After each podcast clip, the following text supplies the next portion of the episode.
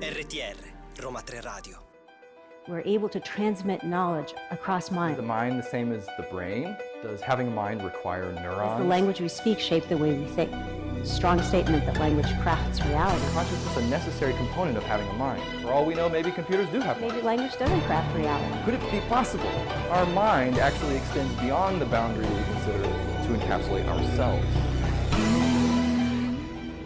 Sono le 14.05, siamo quasi puntuali e siamo tornati al mercoledì dei vuoti cosmici, oggi con un ospite che in realtà non è un ospite perché sarà un co-speaker, tutto nuovo, Antonio! Ciao Elisa, buon pomeriggio! Buon pomeriggio a te, grazie per aver partecipato a questa nuovissima puntata dei vuoti cosmici. Grazie a te per avermi chiesto di partecipare quest'oggi. Oggi sai di cosa parleremo? Parleremo di argomenti molto interessanti, parleremo di droghe, parleremo di cervello, avremo un ospite che tu hai svelato prima, in anteprima, al morning, non so se lo vuoi svelare di nuovo. No, adesso non lo sveliamo perché voglio che chi non ha seguito il morning abbia questa suspense per sapere l'ospite che arriverà tra una mezz'oretta all'incirca. Allora, ricordiamo magari i nostri contatti che sono Instagram, Facebook, TikTok, Roma 3 Radio. Esatto, e ci potete seguire come sempre in diretta su radio.uniroma3.it e poi recuperare, per chi non segue in diretta, i nostri podcast su SoundCloud e su Spotify. Esattamente, io direi che siamo quasi pronti per iniziare, però prima di addentrarci nei discorsi vi ricordiamo intanto di votare al sondaggio se ancora non l'avete fatto. Esatto, c'è un sondaggio su Instagram che non riesco adesso a riassumere velocemente perché la questione è un po' complicata, però ricordiamo, oggi parliamo di droghe e degli effetti che le droghe hanno sul cervello e c'è una questione un po' controversa per la considerazione dell'alcol, e del tabacco come se fossero droghe. Nella definizione sono inclusi, non sono inclusi? Approfondiremo molto bene anche l'argomento con l'ospite che abbiamo invitato oggi, che è un esperto nella questione. E intanto votate e poi vi risveleremo la risposta più tardi. Io direi che possiamo andare in musica, ci ascoltiamo Younger Now di Miley Cyrus e ci troviamo tra poco.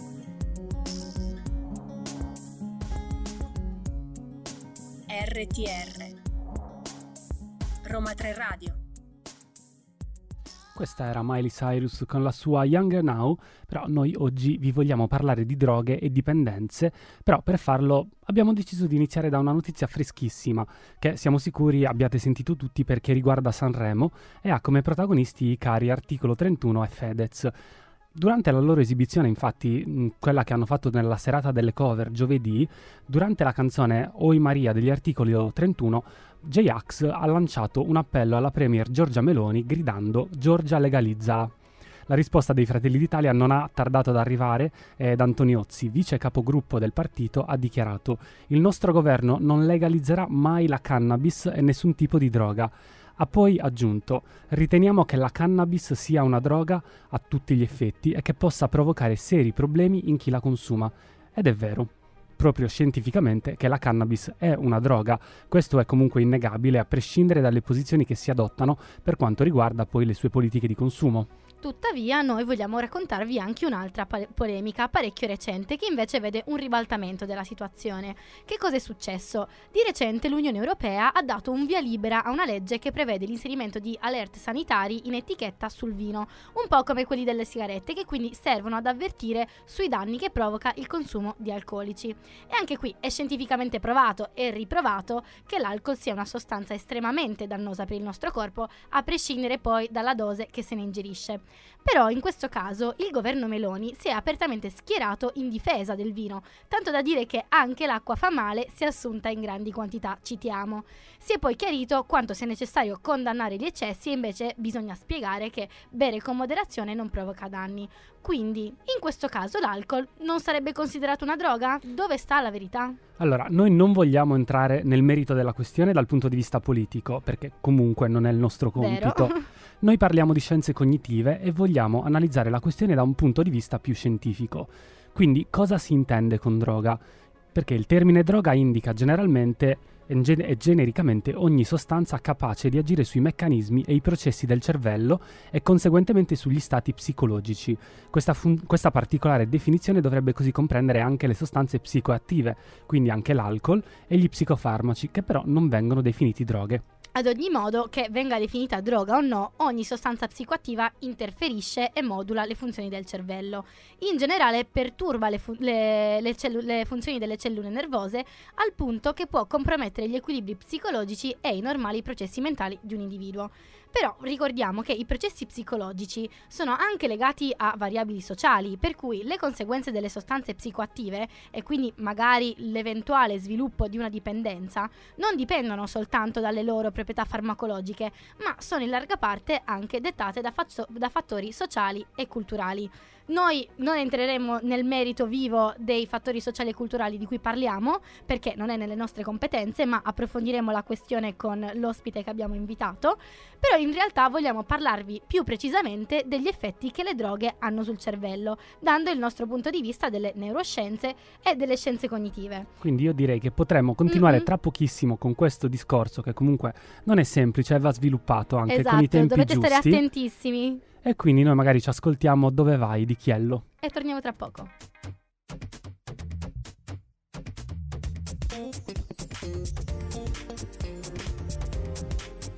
RTR, Roma 3 Radio. Sono le 14:17 e noi siamo qui con i vuoti cosmici e stiamo parlando di droghe e delle dipendenze che sono create dalle droghe. Per affrontare l'argomento da un punto di vista delle scienze cognitive, comunque dobbiamo approfondire delle questioni di base, giusto Anto? Sì, dobbiamo certamente darvi qualche informazione di base sull'organo, sul cervello. Il cervello è infatti l'organo più complesso del corpo umano ed è forse anche per questo che è il più affascinante. È costituito da due elementi fondamentali, i neuroni, cioè le cellule cerebrali, e le sinapsi che connettono i neuroni tra loro. Queste due strutture sono plastiche, nel senso che le nostre esperienze nel corso della vita le modificano. Mm-hmm. Tra queste esperienze possiamo comprendere anche l'uso di sostanze psicoattive. Ma c'è una specifica regione del cervello in particolare che è estremamente coinvolta quando si tratta di uso di sostanze psicoattive, e sarebbe il cervello emozionale, detto anche sistema limbico. In realtà questo sistema è un insieme di regioni, per esempio l'amigdala e il talamo, da cui dipende il nostro comportamento emotivo e motivazionale. Il sistema limbico è responsabile anche dei meccanismi connessi al piacere e alla ricompensa, ed è proprio per questo che è centrale nell'azione delle sostanze psicoattive, specialmente quelle che provocano dipendenza. Il neurotrasmettitore fondamentale del sistema limbico è la dopamina. La dopamina si attiva tutte le volte che c'è uno stato psicologico gratificante, quindi tutte le volte che proviamo piacere, e quando le persone fanno uso o abuso di droghe provano piacere. La dopamina regola anche la nostra capacità di rispondere al piacere e poi la tendenza a diventare dipendenti da certe sostanze. Prendiamo per esempio il caso delle anfetamine. Quando vengono assunte si sperimenta un senso di euforia, ovvero un aumento dell'energia e della resistenza alla fatica e un'amplificazione delle capacità sensoriali. Questo effetto psicostimolante dipende dal fatto che la sostanza provoca una maggiore attività nervosa. Le terminazioni nervose sono quindi portate ad aumentare la produzione di dopamina e di noradrenalina. Però ovviamente ha molti effetti collaterali in questo caso, perché sul breve termine, che sarebbero le cose più leggere, può causare un'alterazione della vigilanza e del ritmo sonno-veglia, può causare disidratazione e anche abolizione della fame, ma le cose più gravi si possono poi anche sperimentare allucinazioni, stati paranoici, e si può arrivare anche all'anedonia, che sarebbe l'incapacità di provare piacere. Sarebbe un paradosso, perché le persone fanno uso di droghe perché provano piacere per provare piacere, e invece poi la conseguenza potrebbe essere proprio l'incapacità di provare un piacere. A lungo termine, ovviamente, ci sono altri effetti collaterali. Per esempio, le anfetamine, oltre a causare dipendenza, danneggiano anche i tessuti cerebrali e indeboliscono l'organismo, portando poi a depressione, ansia e addirittura crisi psicotiche. Cioè, leggendo tutte queste cose, sentendo tutte queste cose, ci va a pensare: ma se si sapessero, la gente farebbe davvero abuso di sostanze? Probabilmente sì. Perché penso che ormai non siamo più negli anni 60-70 in cui sperimentare le droghe poteva essere anche un modo per stimolare la creatività, o anche gli artisti, no? Che facevano largo uso di LSD, per esempio, o di acidi, per la produzione artistica, perché si pensava ti proiettassero in un mondo che non potevi vedere con gli occhi dell'essere umano nello stato normale. E infatti è un mondo creato totalmente dal nostro cervello, perché come abbiamo detto prima ci sono delle dinamiche che noi non possiamo capire così nel concreto, ma che avvengono tra le sinapsi dei nostri neuroni e che ci fanno sperimentare tutte delle sensazioni che poi portano a voler continuare a fare abuso di quella sostanza. Ci sono altri processi che poi portano al piacere e alla dipendenza da sostanze psicoattive e di droghe, e li vogliamo approfondire. Però io direi che possiamo tornare in musica, ci ascoltiamo Déjà Vu e continuiamo ad approfondire questa questione.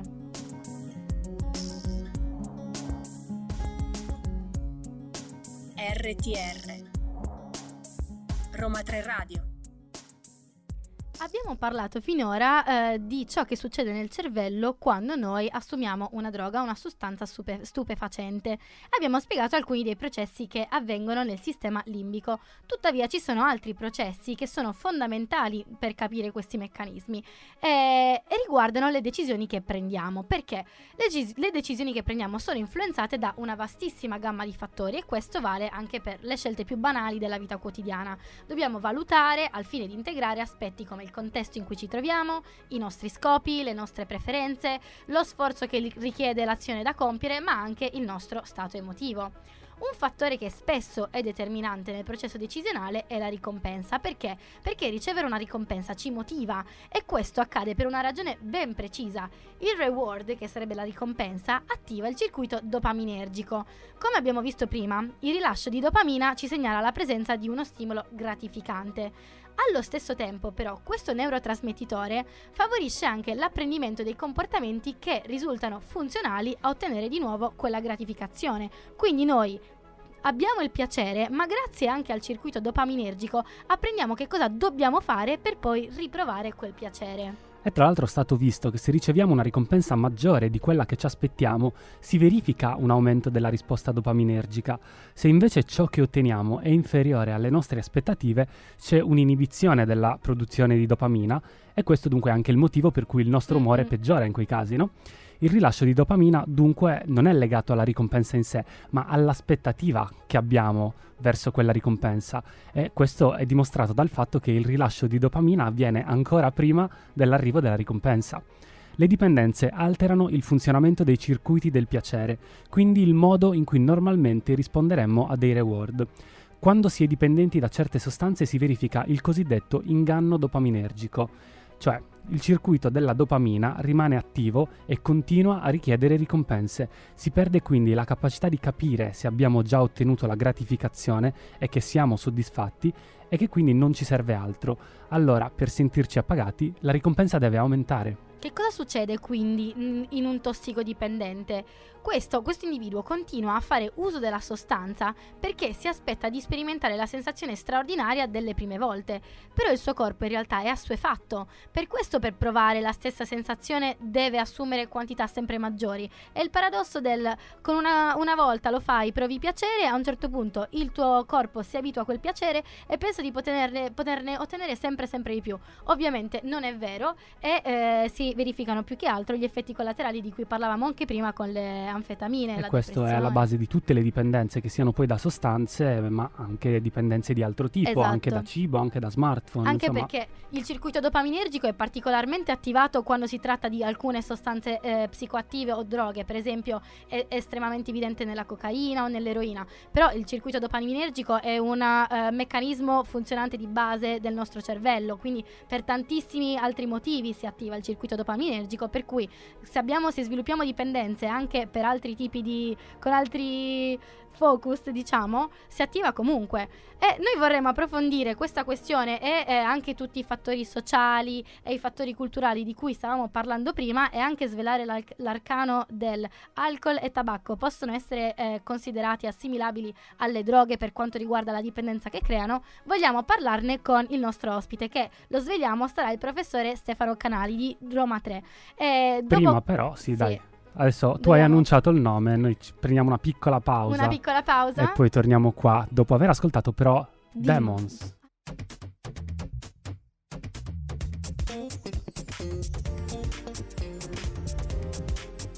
RTR Roma 3 Radio. È arrivato finalmente il momento migliore di ogni puntata dei Voti Cosmici, perché abbiamo l'opportunità e anche l'onore, possiamo dirlo, di poter intervistare un esperto della questione che effettivamente ci potrà risolvere tutti i dubbi che abbiamo per quanto riguarda il meccanismo di dipendenza creato dalle droghe. Abbiamo infatti qui con noi il professore Stefano Canali dell'Università di Roma 3. Buongiorno. Buongiorno, grazie. Buon pomeriggio. Buon pomeriggio, professore. Allora, noi lo presentiamo.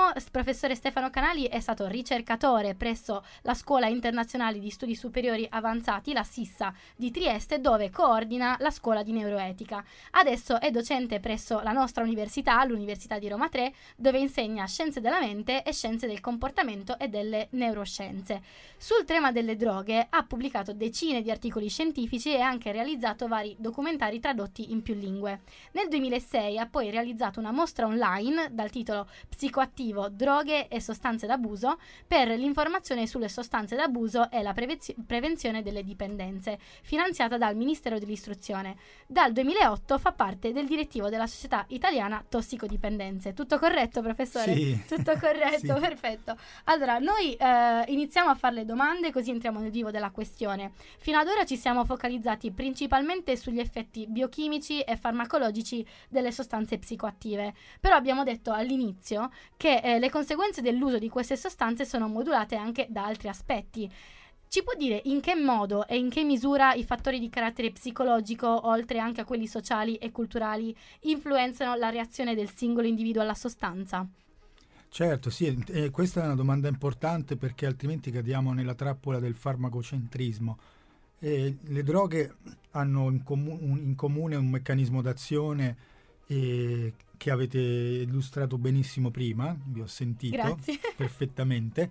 Tuttavia non danno sempre gli stessi effetti su individui diversi e sullo stesso individuo in momenti diversi della sua vita, perché questi effetti sono modulati dagli atteggiamenti dell'individuo, da ciò che crede, da ciò che si aspetta e così via. Tecnicamente questi aspetti si chiamano set e setting. Le sostanze psicoattive modulano i loro effetti a partire dalle aspettative di un individuo che si aspetta di utilizzare una sostanza per alleviare lo stress avrà effetti diversi da quelli di un individuo che usa la sostanza al fine di fare un viaggio psiconautico, diciamo così, o invece per chi vuole farne un uso soltanto voluttuario. E sono effetti psicologici, ma sono effetti mediati da azioni neurochimiche, perché la mente è una specie, si potrebbe dire, come Marguerite Yourcenar fa dire nell'opera Al Nero al protagonista, il medico alchimista Zenone, l'anima è un alambicco, il cervello è un alambicco che distilla l'anima. Per cui gli aspetti psicologici modulano queste azioni, perché tutti i meccanismi psicologici sono comunque, come l'azione chimica delle droghe sul cervello, mediati da rilascio di neurotrasmettitori e passaggi di correnti elettriche. Quindi per questa ragione non si può distinguere quello che è l'aspetto neurochimico e quello che è l'aspetto psicologico. Stessa cosa può dirsi degli aspetti sociali. La società entra nella mente mediando gli effetti neurochimici delle droghe, perché agisce sui meccanismi chimici e neurofisiologici del cervello. Allora, io direi che prima di approfondire il rapporto, di farle una domanda per approfondire un po' il rapporto tra le neuroscienze e la dipendenza, andiamo ad ascoltare una canzone e torniamo qua, sempre con il professore, dopo All My Love.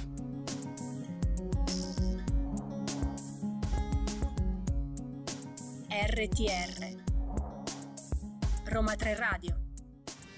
Sono le 14.42 e noi siamo ancora qui con il professor Canali ad approfondire la tematica della puntata di oggi, quindi droghe e dipendenze. Però, come dicevamo prima di questa pausa musicale, noi vorremmo, professore, approfondire il rapporto tra le neuroscienze e la dipendenza.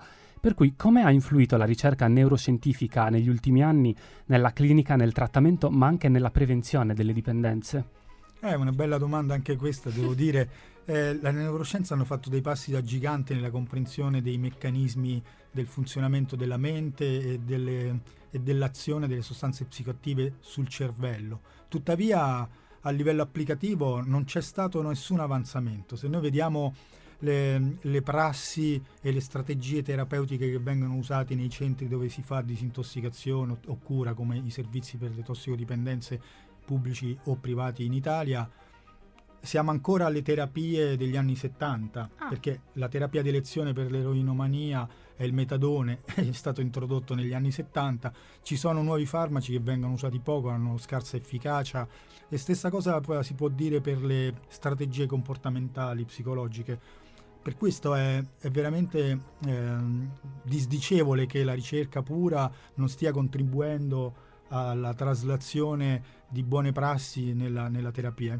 E le dipendenze sono una condizione che ha un tasso, per cui le cure hanno un tasso di efficacia molto basso. Tristemente. Molto basso. E, anzi, si potrebbe dire che la gran parte degli individui che ha un problema di sostanze poi spesso si chiama maturing out, si libera da sé del problema. L'efficacia dei servizi per le dipendenze purtroppo è scarsa, perché non ci sono terapie efficaci come in altre patologie. Interessante anche questo, soprattutto alla luce di quelle che sono poi altre scelte fatte magari in Canada di legalizzare piccole quantità di droghe pesanti. Non so se ha visto la notizia che era esatto. Mentre qua ne abbiamo parlato la settimana scorsa, appunto, di questo fatto che siano state legalizzate le droghe pesanti in Canada, in una regione del Canada. Ma noi stavamo parlando di droghe pesanti, però in realtà abbiamo menzionato all'inizio della puntata che ci sono sostanze, per esempio il tabacco, l'alcol e gli psicofarmaci, che non vengono chiamate droghe, ma parliamo in questo caso di sostanze psicoattive. Dal suo punto di vista, e anche in accordo con gli studi che ha condotto, è importante fare una distinzione tra queste sostanze, cioè l'effetto che sostanze come alcol, tabacco e psicofarmaci hanno sull'individuo e sul suo cervello. Quanto è differente da quello che hanno le droghe vere e proprie? Nessuno. Infatti diciamo che questa distinzione è una distinzione solo d'ordine socio-culturale, dipende dalla comunità in cui vivi, ed è una cosa che ha un carattere storico. Diciamo, qui nel nostro continente, per esempio, il caffè, quando è stato introdotto dalle regioni islamiche, era proibito.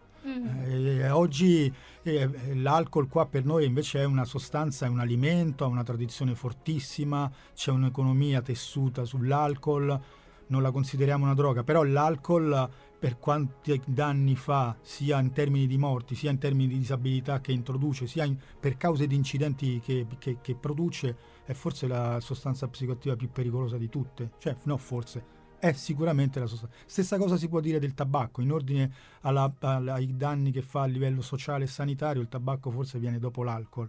Diciamo che tutte le droghe illegali stanno dietro, ma di molto dietro. Qui tra tabacco e alcol parliamo di 300.000 morti all'anno prodotte da queste sostanze. Per tutte le droghe illegali parliamo di 100 all'anno in Italia, ecco, una roba del genere. Quindi la differenza è d'ordine morale, è solo d'ordine morale, non c'è nessuno. Anzi, diciamo che dal punto di vista degli effetti che dà anche sul comportamento e sulla dipendenza, l'alcol ha un elevato, e così il tabacco, un elevato potere di indurre la dipendenza, e l'alcol nei soggetti che abusano di alcol e sono dipendenti provocano anche atti violenti, è connesso molto alla violenza. Ecco, infatti noi all'inizio della puntata abbiamo citato della polemica che adesso è stata suscitata dal Giorgia Legalizzala, ma anche dal fatto che l'Unione Europea vuole introdurre gli alert sanitari nel vino, e ci sono tantissimi che si stanno opponendo. Sono connesse le due cose, perché in realtà per andare contro una cosa si è citata l'altra, no? La difesa stridente del vino come prodotto italiano e prodotto di eccellenza italiana, però la negazione della cannabis come sostanza, nel senso da legalizzare, per quanto i danni provocati dall'alcol siano proprio decisamente maggiori, le morti, i danni, le ospedalizzazioni. Per cui io direi, guardi professore, vogliamo continuare ad approfondire la questione con lei, però andiamo in musica, ascoltiamo Bob Marley e poi torniamo qua.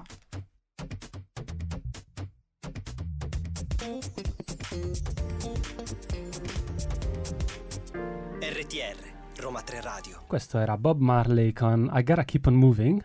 Non fare battute?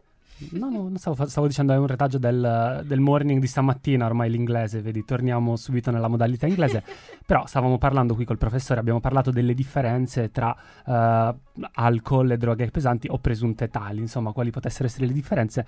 Però ora vorremmo concentrarci sull'ambito prettamente cognitivo della questione. per cui ci sono diversi studi che si stanno concentrando sulla narrazione di chi soffre di dipendenze. Uno in particolare ha evidenziato come nella dipendenza venga compromessa la dimensione temporale del futuro. Si hanno difficoltà di immaginarsi proiettati nel futuro, tanto che il linguaggio usato da queste persone fa raramente, se non mai, riferimento a scenari futuri. Ci può approfondire le dinamiche di questo fenomeno? Sì, questi sono gli studi che abbiamo inaugurato per primi al mondo io e Francesco Ferretti. I diversi studi sono nostri e ancora nessun altro ci ha ripreso. Questa cosa ha a che fare con una dimensione molto particolare degli individui che soffrono di una dipendenza, quale che sia, o da sostanza o comportamentale come il gioco d'azzardo. Sono persone impulsive, cioè vale a dire vivono o nel presente o nel passato. Hanno una difficoltà a immaginarsi l'effetto che hanno i comportamenti sul loro futuro e per questo hanno una capacità di inibizione dell'azione anche quando sanno che stanno per commettere qualcosa che non dovrebbero, perché gli recherà danno. Non ci riescono perché la loro capacità di viaggiare nel futuro è molto debole, quindi non riescono ad immaginarsi dal punto di vista emotivo e motivazionale il peso delle conseguenze di queste azioni, perché la dimensione futura è estinta, è debole, è fiacca, e questo si rivela anche nel loro parlato, perché il parlato è uno specchio dei meccanismi interni della mente, quindi se riferisco poco del futuro è perché non ce l'ho neanche in mente e quindi lo vedo poco e questo mi fa essere impulsivo. Infatti a questo proposito si pensa che nella dipendenza ci siano anche delle difficoltà sul piano identitario e che queste difficoltà dipendano proprio dal racconto che i soggetti che soffrono di dipendenze fanno continuamente di se stessi. Infatti a questo proposito ci siamo io e Camilla in regia, ma insieme ad altri studenti stiamo partecipando al progetto di ricerca che lei e anche il professor Ferretti insieme ad altri professori stiamo portando avanti proprio in questo ambito. Se vuole spiegarci brevemente di cosa si tratta, così da raccontare. Contare le nostre ricerche. Allora, questo progetto di ricerca ha a che fare anche con quello che diciamo prima, con la dimensione temporale, perché una componente importante dell'identità di un individuo è creare una narrazione che unisce il passato e il presente con quello che si immagina che sarà nel futuro, no? E d'altra parte però i soggetti che hanno problemi a gestire i rapporti con le sostanze o le relazioni, che quindi entrano in un rapporto di dipendenza col gioco d'azzardo o con le relazioni affettive, hanno anche un'identità fratturata, diciamo così, la loro dimensione emotiva non riesce a integrarsi con la dimensione cognitiva e quindi sono preda delle pulsioni e delle emozioni che irrompono improvvisamente, anche magari suscitate da stimoli che richiamano la dipendenza, come l'odore del fumo per un tabagista, la vista di un bar per un alcolista e così via. Quindi questa dimensione frantumata impedisce loro di integrare questi aspetti impulsivi ed emotivi e quindi non riescono a dominarli, se ne sono preda, vivono un'identità scissa che li fa deragliare spesso. E lei pensa che questo studio poi possa portare magari a un cambiamento, come diceva all'inizio, nei trattamenti di persone che soffrono di dipendenze? Ecco, questo noi lo auspichiamo e ci speriamo, perché puntiamo a sviluppare degli strumenti di terapia narrativa, cioè insegnare alle persone a parlare di se stessi in un modo integrato, a collegare passato, presente e il futuro, in modo tale che queste dimensioni temporali ma anche emotive e cognitive si integrino e rafforzino l'identità personale di un individuo, perché un'identità forte porta a un maggior controllo delle proprie pulsioni. Professore, io la ringrazio nuovamente, ma infinitamente, per averci dato tutti questi spunti, aver risolto tutti i nostri dubbi, e ci auguriamo che effettivamente queste ricerche poi portino a un cambiamento anche nelle dinamiche di trattamento di persone che soffrono di dipendenze. La ringraziamo ancora per essere venuto. Sì, grazie professore, noi la salutiamo con Franco Battiato. Posso dire soltanto una cosa a proposito di quello che vuole. Queste strategie qua? Inizierò un laboratorio proprio su queste tematiche, un laboratorio di tipo pratico, dove insegnerò strategie di attenzione, di autocontrollo agli studenti. Sarà un corso che inizia la prima settimana di marzo. Io e Camilla ce lo siamo già segnate, ecco, nel calendario e ci siamo già appuntate al corso. Intervenite, perché sono strumenti per la vita di tutti i giorni. Sì, infatti è interessantissimo. Io l'avevo già puntato qualche mese fa, l'ho detto a Camilla, ci dobbiamo iscrivere assolutamente. Ci sono le informazioni sul sito dove troviamo tutto. Sì, grazie. Nell'orario delle lezioni di scienze cognitive. Allora, per chi è interessato mi sembra una cosa molto... È il martedì, se non sbaglio, il martedì dalle 5 alle 8. Laboratorio di autocontrollo e regolazione emotiva. Perfetto, io mi auguro che partecipiate in tanti. Quindi grazie col professor Stefano Canali, grazie professore per essere stato con noi, e noi appunto ascoltiamo Franco Battiato.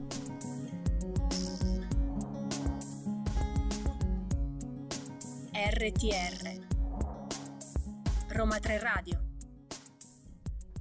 Abbiamo appena finito di intervistare il professor Stefano Canali, che io vorrei ringraziare anche... Sì, ringraziamolo nuovamente perché davvero ha spaziato totalmente. Abbiamo parlato della differenza tra alcol e tabacco e droghe pesanti e leggere, di fattori culturali, sociali e psicologici, dei nostri progetti che stanno andando avanti con l'università. Ha dato anche risposta alla nostra domanda originaria, comunque. È vero, in maniera molto chiara e molto precisa e molto netta, tra l'altro. Esatto, non è stato per niente ambiguo. La risposta che tra l'altro che ha dato è anche in linea con i risultati del sondaggio che abbiamo fatto su Instagram. Che possiamo svelare adesso. Adesso possiamo svelare. Nel nostro sondaggio c'era scritto: nel nostro paese consideriamo droghe un certo tipo di sostanze nocive che non viene legalizzato. Ci sono però sostanze legali come alcol e tabacco che sono comunque dannose per la nostra salute e creano dipendenza. E vi abbiamo chiesto: possiamo considerare alcol e tabacco come droghe? Bene, il 79% dei votanti ha risposto di sì, mentre solo il 21% no. Ed effettivamente questa è anche la risposta che ci ha dato il professore, perché sì, ha detto che le differenze sono prettamente culturali o morali. Infatti non mi sorprende quel 21%. Bere o comunque fumare è talmente normalizzato che non viene neanche percepito. Esatto. Come l'assunzione di sostanze droghe, come esatto, l'assunzione di droghe, quali poi il professore ci ha detto che sono. Esatto, fine. Anche perché causano morti, danni, ospedalizzazioni a un livello nettamente superiore rispetto alle comuni droghe pesanti. Esatto. Noi vi vogliamo ricordare, come sempre, che tutto quello che diciamo durante questo programma non è campato in aria. Ci sono articoli scientifici, libri, documentari che vi possono confermare, possono anche approfondire le questioni. Rimanendo in linea con l'intervista al professor Canali, vorremmo segnalare un documentario interessante su YouTube che è stato proprio ideato e scritto dal professore, realizzato dallo Studio del Bianco e distribuito da Mondadori, dal titolo La droga e i suoi effetti sul cervello. Lo potete trovare, ripeto, su YouTube, e in questo documentario è possibile ripercorrere le origini storiche di questa pratica sociale del drogarsi e gli impatti che le diverse tipologie di droghe hanno sul cervello. Infine abbiamo poi Felicità chimica, storia delle droghe, questo è il titolo, scritto da Claudio Cappuccini, ed è un excursus storico ricco di dati che presenta le ragioni dell'assunzione di certe sostanze, i problemi derivanti dal loro uso e i mezzi adoperati per cercare di controllarli. Quindi Felicità chimica, storia delle droghe. Io vi consiglio di approfondire la questione, anche perché secondo me è interessantissima, e noi ovviamente in un'ora di puntata non possiamo approfondire tutto quello che vi vorremmo dire. Qua si lanciano degli spunti, poi insomma si danno anche magari consigli per approfondire autonomamente, poi si va e si fa un lavoro di ricerca autonomo che può portare a delle scoperte. E anche consigli per laboratori da seguire. Come ha detto il professore, esattamente. Noi però adesso dobbiamo salutarvi perché è arrivato il nostro momento. Speriamo che vi siano interessati questi argomenti. Io voglio ringraziarti, Antonio. Grazie a te, Elisa, per avermi avuto qua. Per aver partecipato. Vi ricordiamo i nostri social, ci trovate su Instagram, Facebook e TikTok come Roma 3 Radio. Nel caso poi non abbiate avuto modo di ascoltare questa puntata o voleste recuperare l'intervista al professor Canali, perché comunque ascoltarla una volta secondo me si perdevano dei concetti, si perdevano dei dati, sarà su Spotify e su SoundCloud. Noi vogliamo ringraziare tutta la redazione che ha partecipato alla puntata, da Camille regia, William, Simone, vogliamo ringraziare Alessia, vogliamo ringraziare Stefania, Claudia, tutti quanti. Buon proseguimento di pomeriggio. We're able to transmit knowledge across mind. The mind, the same as the brain. Does having a mind require neurons? Does the language we speak shape the way we think? Strong statement that language crafts reality. Consciousness a necessary component of having a mind. For all we know, maybe computers do have. Maybe language doesn't craft reality. Could it be possible? Our mind actually extends beyond the boundary we consider to encapsulate ourselves.